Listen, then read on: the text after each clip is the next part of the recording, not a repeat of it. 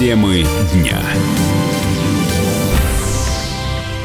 Здравствуйте, друзья. Радио «Комсомольская правда». Прямой эфир. Антон Челышев у микрофона. Мы продолжаем говорить на главные темы. И, э, собственно, э, эти темы настолько важны, что говорить мы об этом будем еще очень долго. И, как уже многие заявили, об этом в учебниках напишут. Возможно, уже, так сказать, э, слова в предложение складывают историки.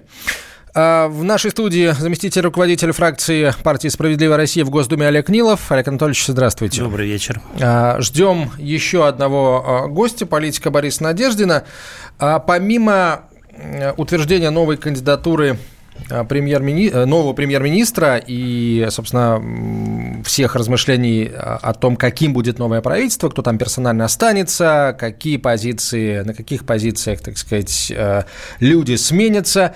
Есть еще одна очень, еще одна очень важная Тема – это предложенные главой государства поправки в Конституцию, смысл которых сегодня Владимир Путин разъяс... пояснил вот об этом мы сегодня поговорим, но, Олег Анатольевич, я не могу не начать с, собственно, точки зрения вашей лично и точки зрения вашей партии на э, собственно, нового премьер-министра, на те задачи, которые перед ним поставлены, и то, каким, с вашей точки зрения, должно быть, должен быть новый Кабмин.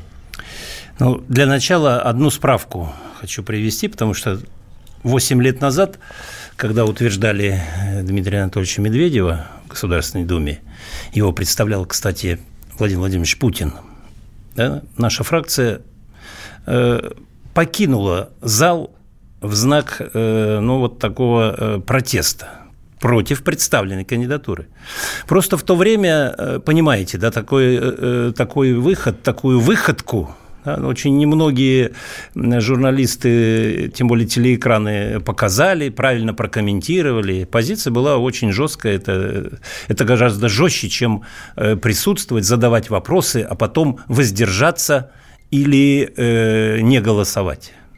Э, ну, как показывает э, опыт прошедший 8 лет, предчувствие нас э, не обмануло. Вот все эти годы была отчаянная борьба. Да? Любые наши законы, предложения, поправки в бюджет, туда, туда, они вот... Нет, нет, денег нет – Значит, э, смысла нет в ваших предложениях. Не буду сейчас их перечислять, хотя денег-то огромное количество. И было 8 лет назад, и сейчас есть. Поэтому э, правительство, как мы его называли, оно э, действительно правительство сбережения не народа, да, и приумножения народа. Это правительство сбережения денег, накопления денег, ради денег, ради фондов, ресурсов, на черный день а вдруг война, а вдруг две войны. У нас должно быть столько денег, чтобы мы вот все черные дни переживали. Это вот какая-то политика такая, знаете, вот, которая и приводила в том числе, возможно, когда ты каркаешь много, да, черный день, черный день, этих черных дней вот и насыпалось там с 2014 года по сию пору.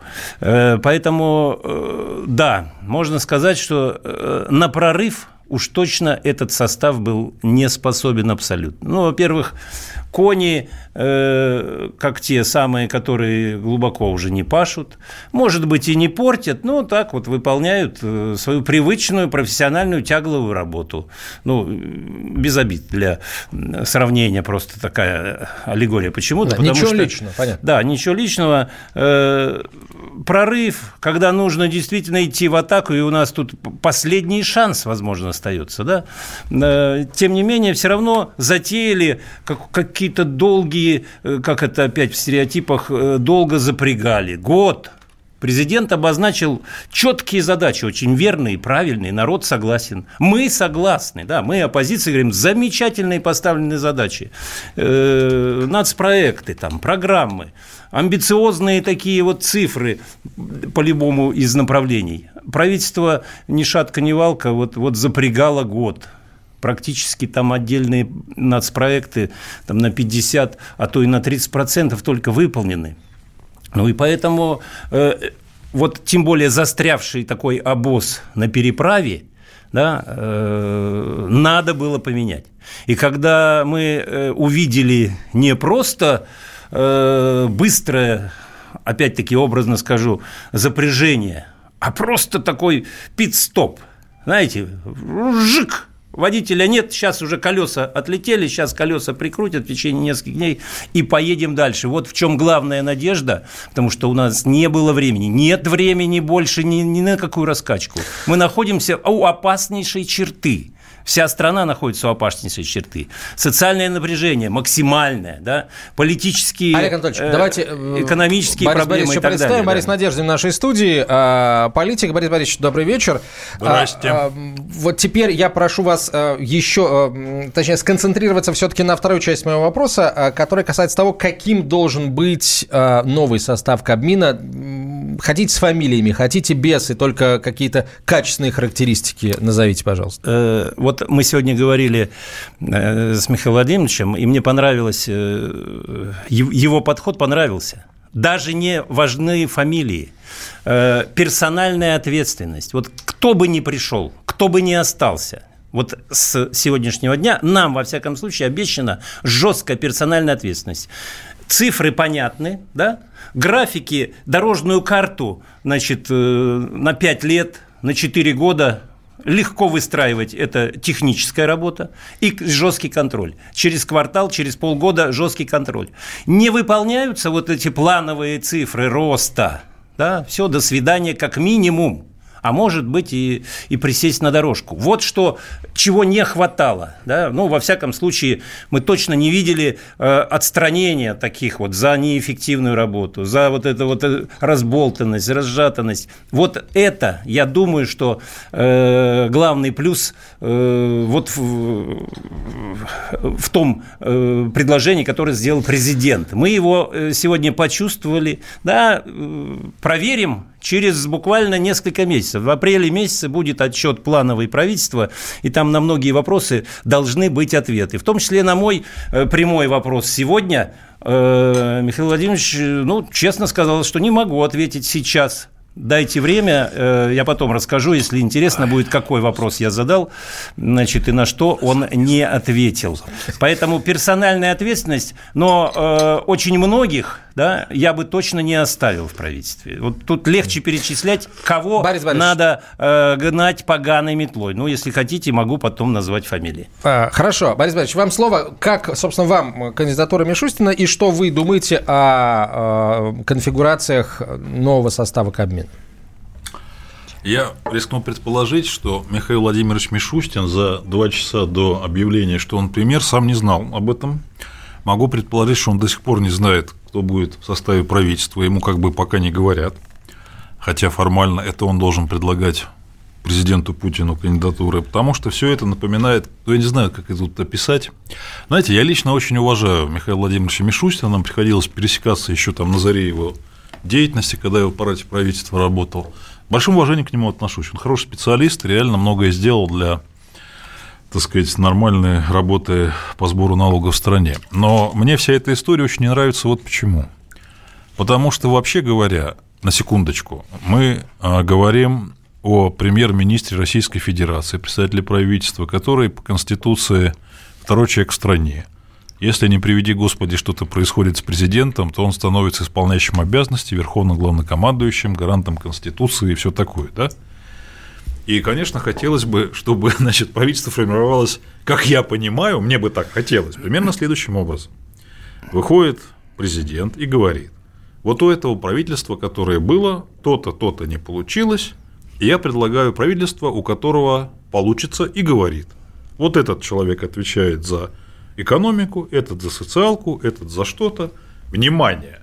При этом люди, которые называются в целом понятны, да, то есть как бы имеют опыт, репутацию, бэкграунд какой-то, эти люди, значит, в идеале, вообще говоря, прошли выборы, то есть получили доверие народа, например, депутаты Думы, руководители партий, парламентских и так далее. Вот это я как бы понимаю, это вот понятно мне ситуация, когда кандидат в премьер-министры не может сказать, кто будет у него министрами, мне представляется дикой абсолютно и неприемлемой для развитой демократической страны. Мне так почему-то кажется. Извините, вы, вы может быть, я не прав. Насчет развитой демократической страны э, хватанули.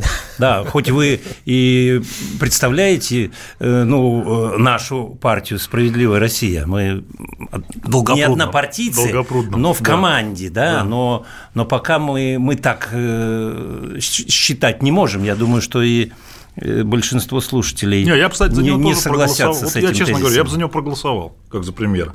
Но я бы из него душу бы вынул. Я бы просто сказал, Федорович, я, мы, вот, мы сейчас, да, получается, сами себя мне... противоречим, Почему? точнее, вы, Борис Борисович, потому что вы говорите, что с вашей точки зрения он за два часа до назначения не знал, что он будет премьером, и при этом сразу же хотите от него фамилии. Ну, это, Еще это... раз, я хочу другого. Я хочу, чтобы президент Российской Федерации, объявляя об отставке правительства, а, да, сказал, кто, вина, кто крайний, сказал, кто что было не так, что должно быть сделано так, и кто это сможет реализовать. Вот все, что я хочу. Но большая часть этого а, послания – это социалка, это демография, это а, обнищание населения, скажем так, бедность населения. То есть получается, что э, под ударом весь соцблок, ну, в первую очередь. Я не знаю. А я знаю. Ну, конечно. А как можно относиться к господину Топилину? Вы хотели фамилии? Вот, пожалуйста. Этот человек, по-моему, уже там э, лет 10-12 в разных ипостасях возглавляет вот это Министерство труда и соцзащиты. Это тот человек, который год назад продвинул пенсионную реформу. Вот этот МРОД 12 тысяч он защищает как мантру. Сейчас реклама, продолжим через несколько минут. Темы дня. Иркутск. 91,5. Воронеж. 97,7. Краснодар. 91,0. Тюмень. 99,6. Анапа. 89,5. Владимир. 104,3. Барнаул. 106,8. Екатеринбург. 92,3. Санкт-Петербург. 92,0. Москва. 97,2. 97,2. Радио «Комсомольская правда». «Комсомольская правда». Слушает вся страна. Слушает вся страна.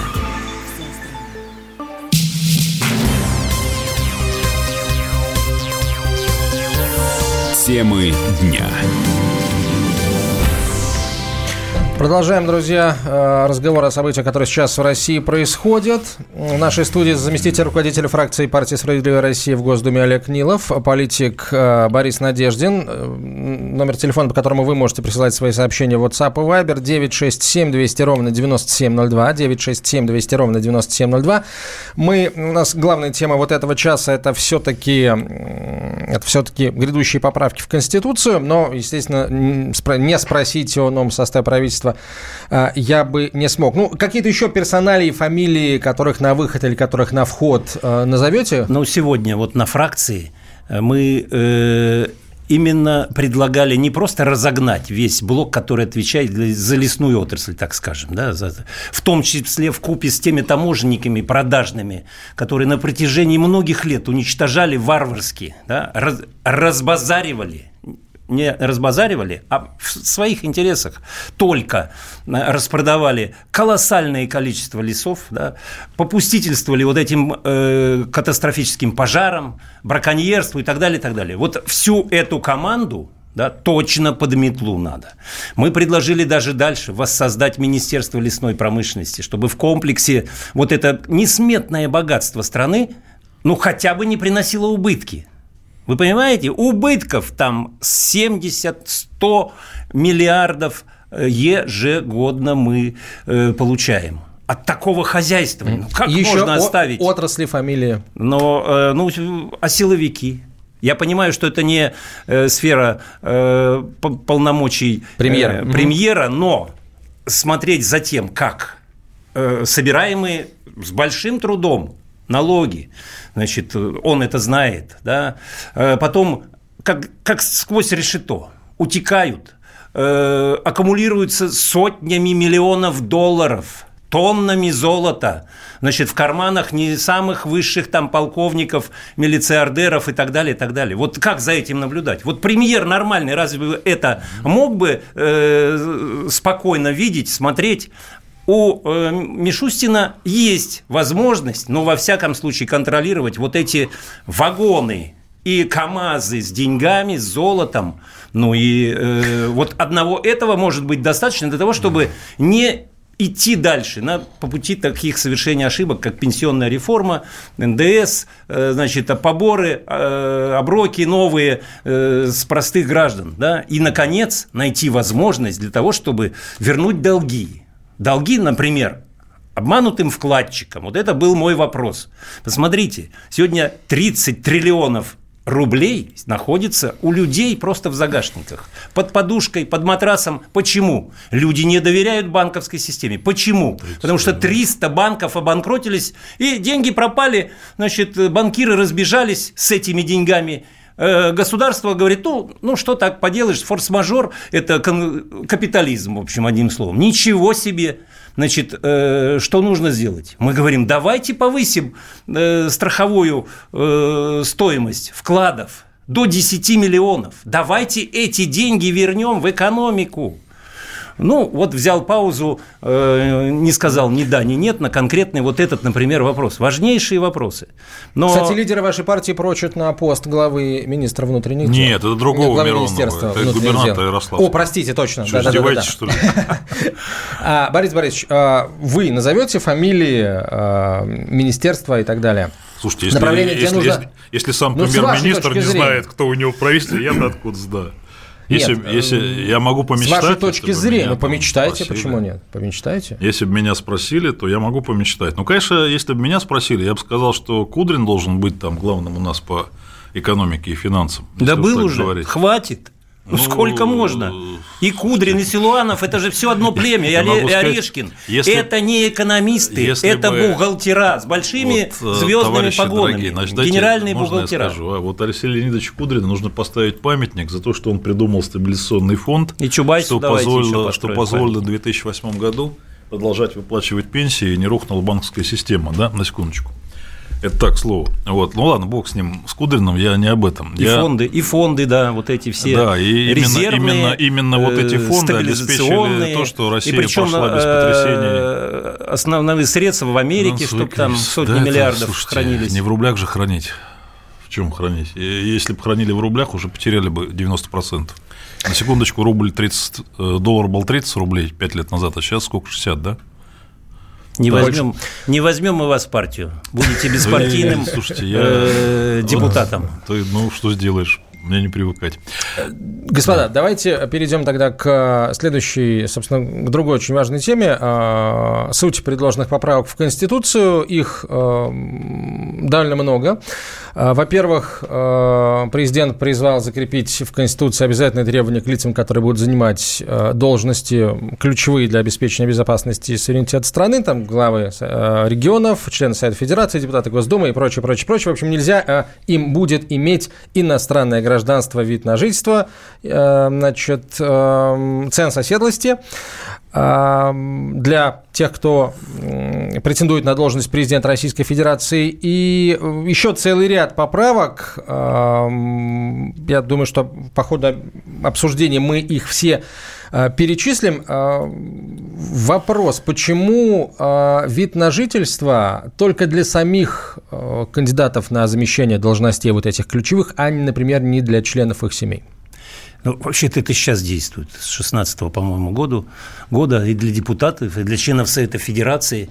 Нет, я о другом. Э, а мы говорим о том, Недопустимость что... иметь двойное гражданство или вид на жительство. Сейчас, если выясняется, что у кого-то из депутатов Государственной Думы, например, есть это... такие да, документы, мы говорим сра- поправ... сразу мандат на стол. А... а это предложение внести в Конституцию.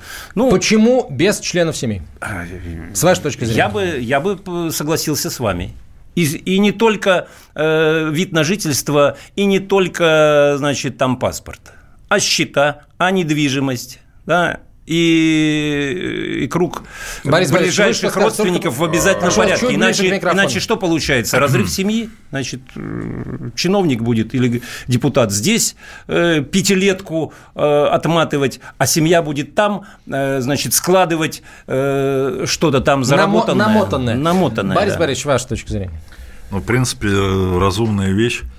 И меня всегда страшно смешило, когда вот какая-нибудь передача идет, там, дебаты, ток-шоу, и мне, значит, из «Единой России» товарищи говорят, вы, Надеждин, там, агент пятая колонна, там пятая десятая, и это мне говорят люди, обращаю ваше внимание, Единой России, у которых дети за границей, там недвижимость за границей, а у меня, я 50 лет живу в Долгопрудном, я только за то, чтобы 50 лет жили, 50, зачем? Увеличить цен соседности, понятно. Конечно. Вот, у меня там все дети многочисленные мои там работают, ну, кто вырос, а кто не вырос, учатся в России, в России и так далее. Почему-то я пятая колонна, а они патриоты, удивительное дело. Вот, поэтому, в принципе, это разумно, я не вижу в этом ничего плохого. Насчет там двойного гражданства и вид на жительство, да, это все правильно. Единственное, что меня слегка так настораживает, вот справедливо абсолютно сказал депутат Дилов, это уже действует, вы не поверите, это уже есть. Только почему-то у нас, вот помните, такой был сенатор Арашуков, которого арестовали помню, как да, сенатора. Да. Вот когда их арестовывают... Мария Максакова была да, такая. потому что вот когда их арестовывают и исключают там из «Единой России», выясняется, что у них, оказывается, есть вид на жительство. А когда их делают депутатами или сенаторами, как-то вот не замечают этого.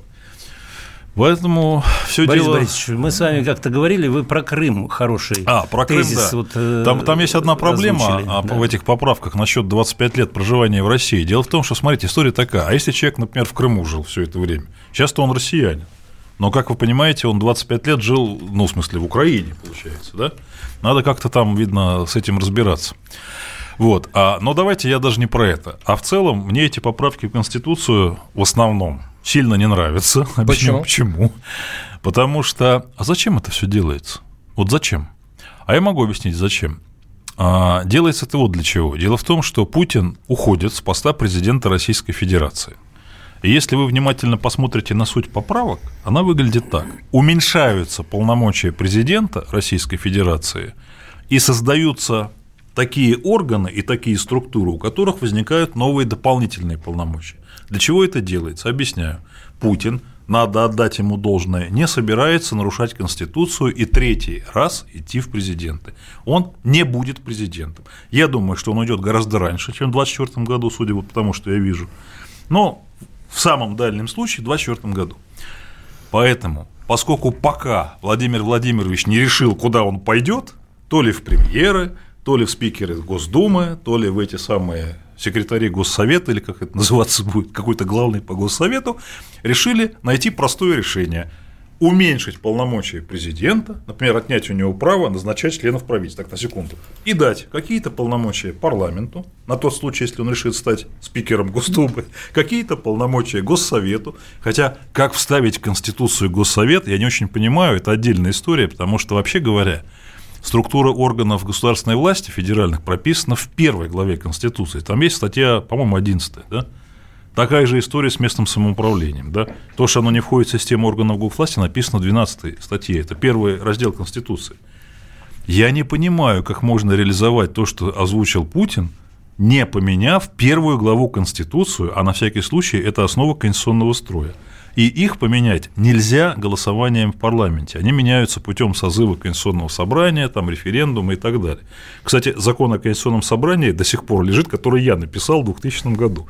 Это не принятый закон о Конституционном собрании, его не приняла Дума. Вот забавно, жаль... забавно, что его внес не только я, его внес Володин, который тогда в ВВР был, там Лена Мизулина, которая была в Яблоке. Вообще забавно все это очень. А о других э, забавных и не очень вещах мы поговорим через несколько минут после короткой рекламы и выпуска новостей. Э, в нашей студии депутат Госдумы Олег Нилов, политик Борис Надеждин. Меня зовут Антон Челышев. Услышимся через несколько минут. Темы дня. Политика. Владимир Путин приехал в Японию на саммит большой... Экономика. Покупательная способность тех денег, которые вы... Аналитика. Что происходит правильно, а что происходит Технологии. В последнее время все чаще говорят о мошенничестве с электронными подписями. Музыка. Всем привет! Вы слушаете «Мир музыки». Комсомольская правда. Радио для тебя.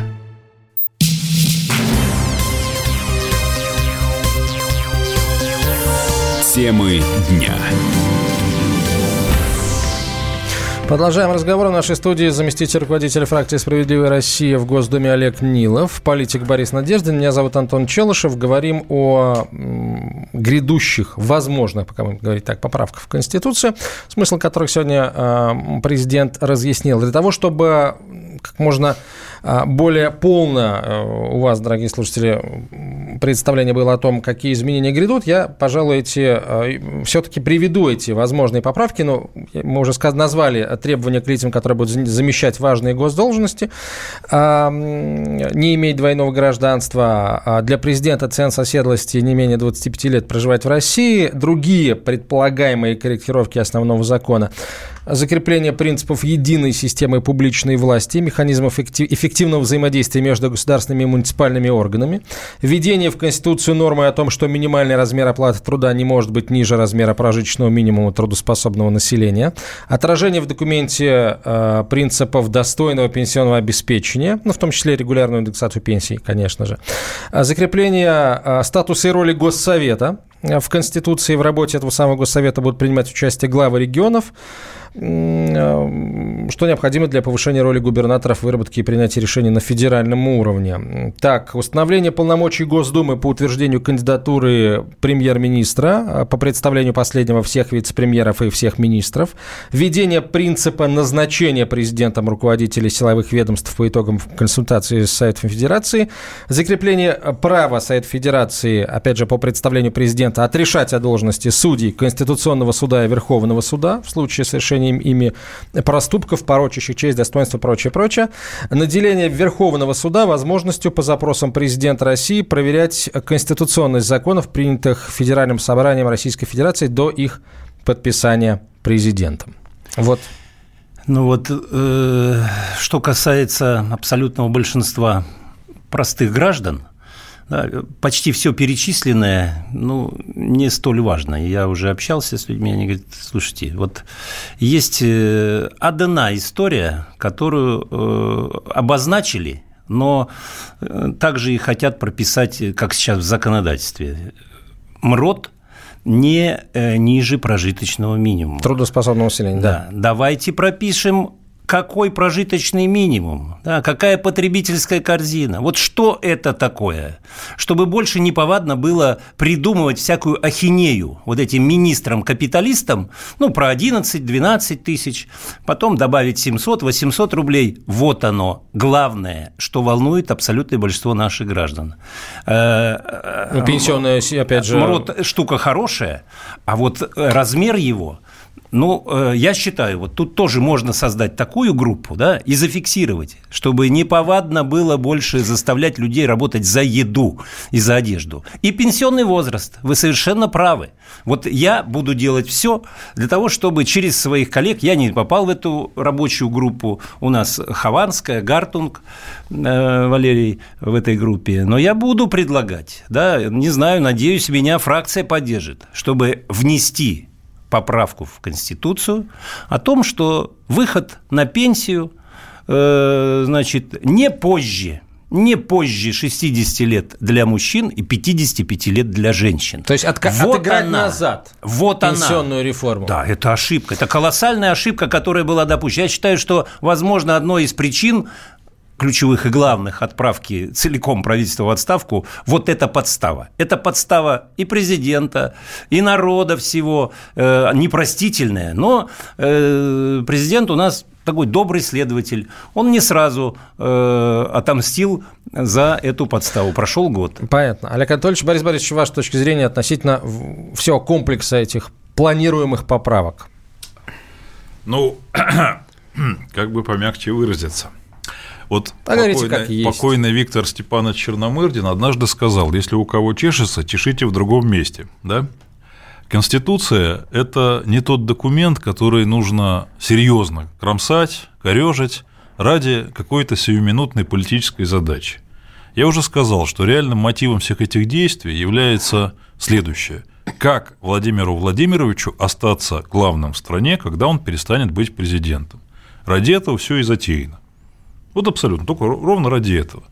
Потому что я не вижу никакой логики и никакого общественного запроса абсолютно на там, то, чтобы Госсовет там стал каким-то важным органом, чтобы парламент назначал там министров, они вот я вот убейте, я сколько вот схожу там, мне никто не говорил, как важно, чтобы именно Государственная Дума назначение ставит вообще.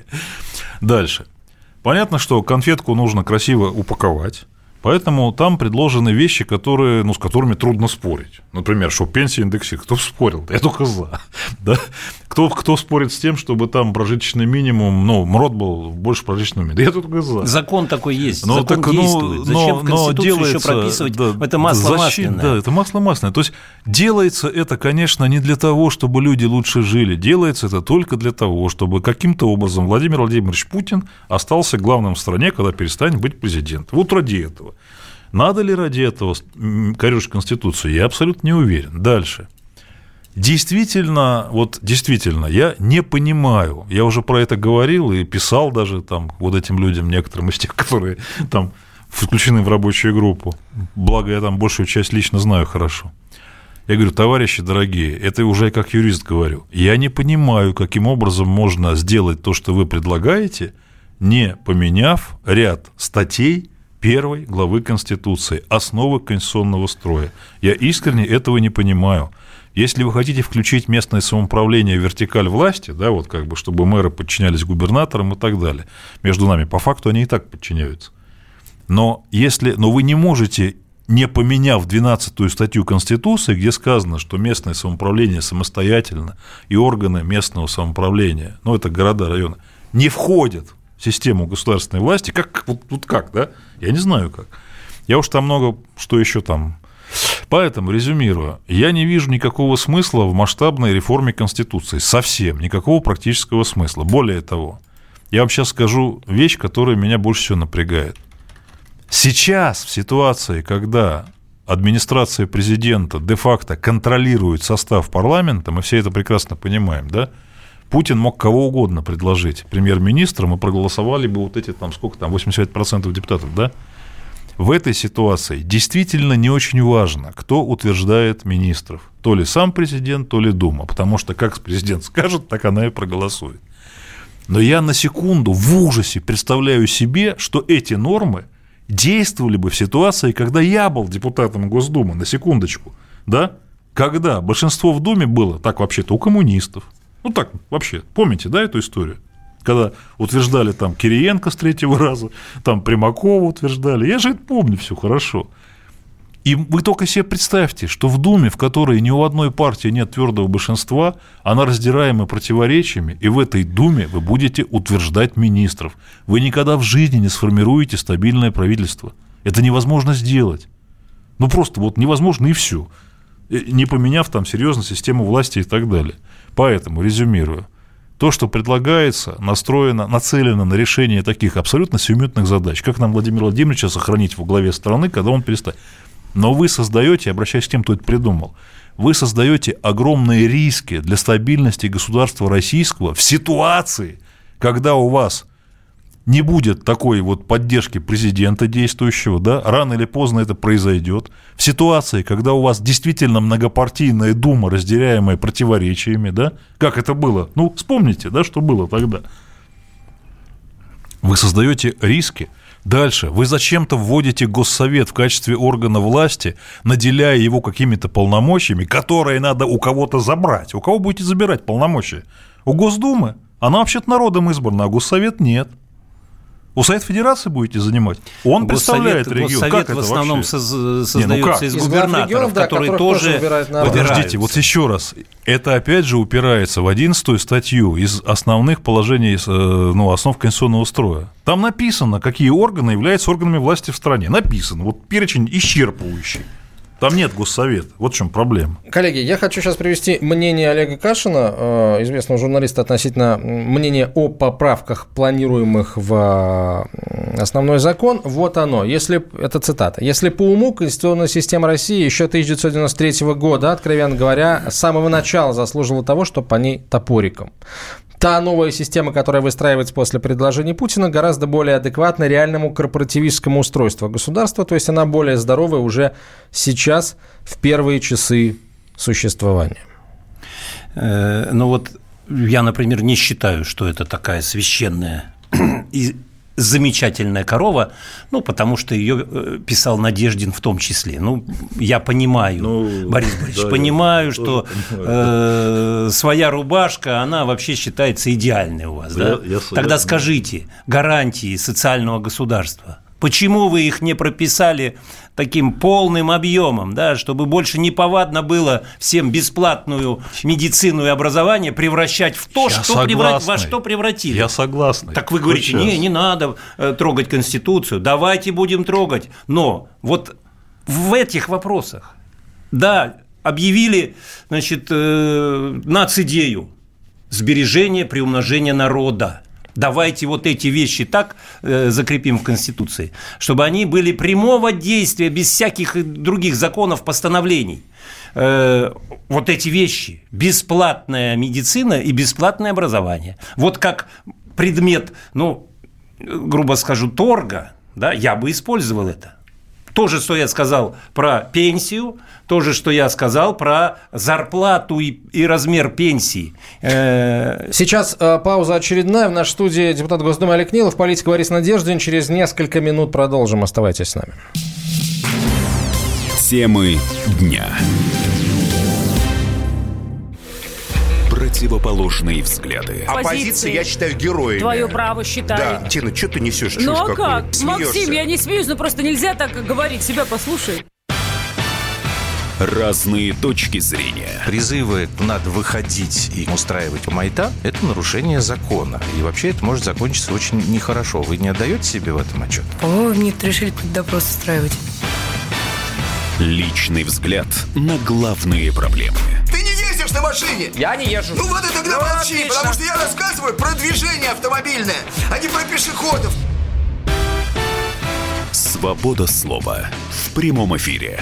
Я не причисляю себя к популистам, я причисляю себя к людям, которые действительно отстаивают мнение жителей, причем не только на словах, но и на деле. Тогда приношу Любовь Соболь свои извинения. Радио «Комсомольская правда». Правда рождается в споре. Две крайности, они всегда опасны. Всегда мир более разноцветный и плохо, когда либо кровь на улицах, либо кровь в застенках.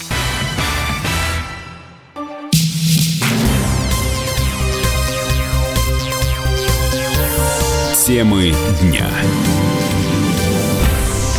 Продолжаем разговор о событиях, происходящих в стране. Новый э, премьер-министр, новый Кабмин, состав которого пока неизвестен. Ну, скажем так, может быть, неизвестен, но не назван. И э, предполагаемые изменения в Конституцию, по которым э, президент предлагает э, устроить все-таки э, всенародное голосование, референдум. Мнение народа будет услышано. Нет, слово референдум официально Ну, нет, не, референдум не не упоминалось, но э, мнение народа обещали узнать. А, Вы хорошо. еще забыли сказать про, У нас четыре э, минуты всего. про отмену примата э, международных Да. различных Да. решений прям- э, для исполнения обязательно на территории России. Это правильная вещь. Э, Мы опять Я будем спорить с Борисом Борисовичем. стесняюсь Я считаю, сказать, ни что это- что МВФ, это ни 15-я ВТО, статья ни Конституции. прочие суды значит, сказать. не будут и не должны принимать решений обязательно для минуты. исполнения. А тут вот все, все а, м, вспомнили сейчас, что буквально там за, за, за пару, за полтора суток, может быть, до, отмен, до смены правительства и до прихода Мишустина Ку- Кудрин э, назвал у нас сумму, э, которая ежегодно, скажем так, э, утекает сквозь бюджетные пальцы. А что с коррупцией это делать будем, учитывая, так сказать, новый состав правительства и новые поправки в Конституции? Есть там что-то, что намекает, хотя бы намекает на ужесточение борьбы с коррупцией э, во всех смыслах этого Кстати, слова? назначение, между прочим, Мишустина, я считаю, абсолютно правильно с технической точки зрения, потому что сейчас через нас проекты пройдут суммы там масштаба 23-24 триллиона рублей пошли, за да. несколько лет. А надо сказать, что правительство Медведева, ну, как любое правительство, которое долго существует, и Дмитрий Анатольевич, оно повязано огромным количеством обязательств. Это, это, это просто объективный факт. Вот любой, кто был много лет начальником, знает, что особенно там на уровне там, страны, обязательства этому Взаимные должен, да, и- обязательства. да, и так далее, и так далее. И тут очень сложно даже выгнать человека, про которого тебе докладывают, что он ворует, потому что ну, он тебе когда-то помог какой-то проект. Ну, понимаете, да? И в этом Помог смысле... тебе своровать. Да, Прямо ну, да, говори. ну ладно, неважно. Вот, а, и в этом смысле назначение Мишустина, который, а, прекрасно знает вообще про все доходы, Кто расходы, кому кто помог. кому, да, и, б, который не связан этими обязательствами, и вот тут я согласен, реально, реально сильно уменьшает э, уровень воровства. Чистая правда. Дай бог, чтобы это так и было. Не сильно, не сильно уменьшает. Ну, я, не, ну, скажем сильно так, на фоне... уменьшит, ну, я образно так говорю, mm-hmm. чтобы было понятно, коротко и емко. Э, воссоздание структуры э, наподобие СМЕРШа, только смерть коррупционерам, оборотням в погонах, в мантиях, с депутатскими, губернаторскими какими-то значками. Выдайте Мишустину парабеллу. Значит, вот только такая структура, которая э, начнет э, именно с самих силовых структур. Вот это сильно уменьшит, а дополнительный контроль просто может быть уменьшен.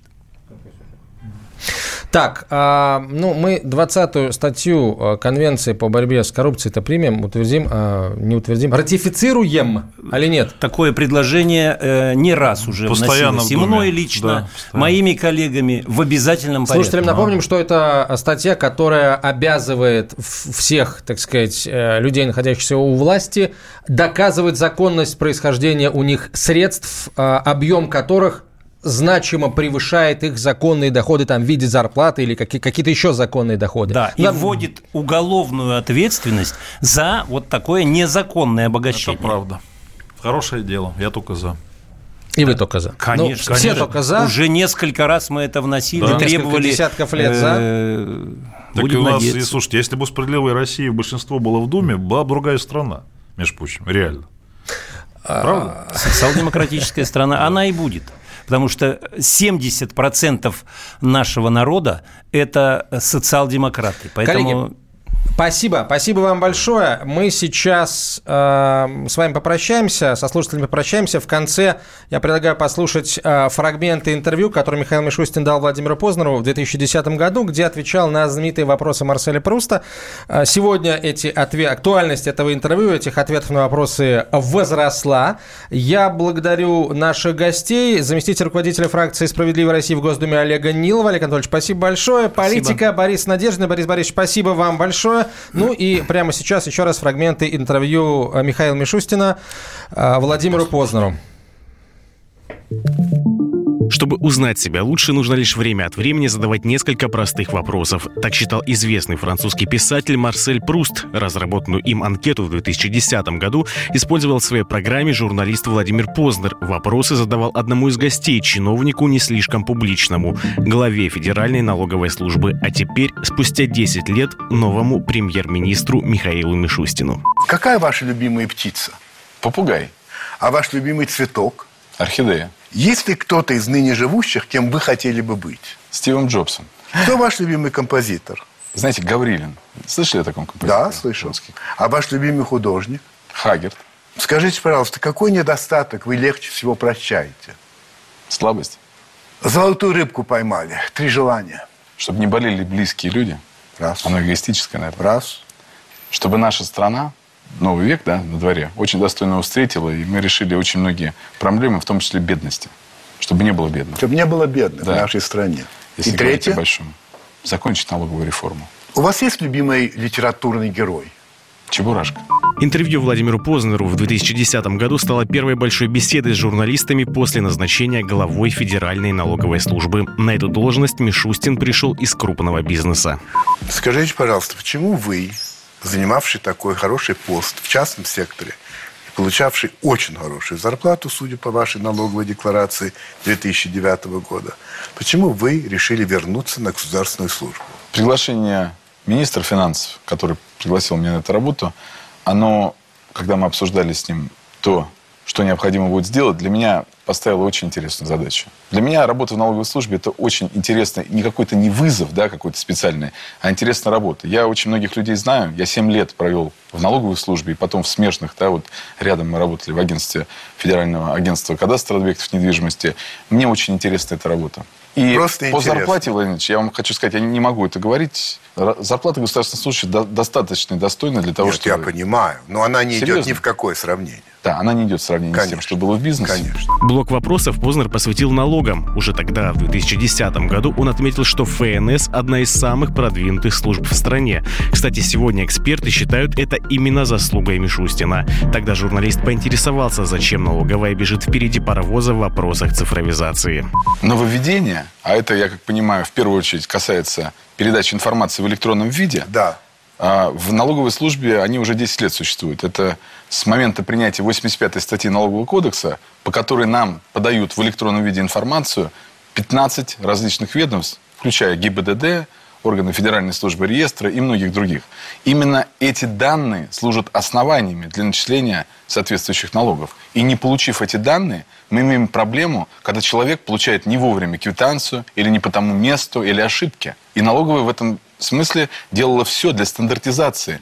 В самом конце интервью Владимир Познер задал Михаилу Мишустину свой стандартный вопрос. Что бы вы сказали, оказавшись перед Богом? Попрошу за все прощения и поблагодарю за то, что дал такое счастье, как жить на земле. Вот такой он, новый премьер-министр Российской Федерации Михаил Владимирович Мишустин. Темы дня.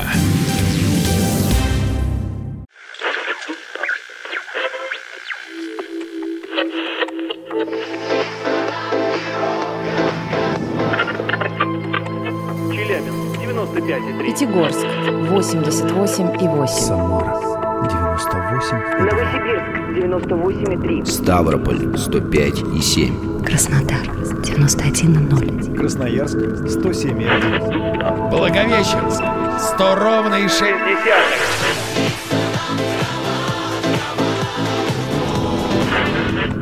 Санкт-Петербург 92 и 0. Москва 97,2.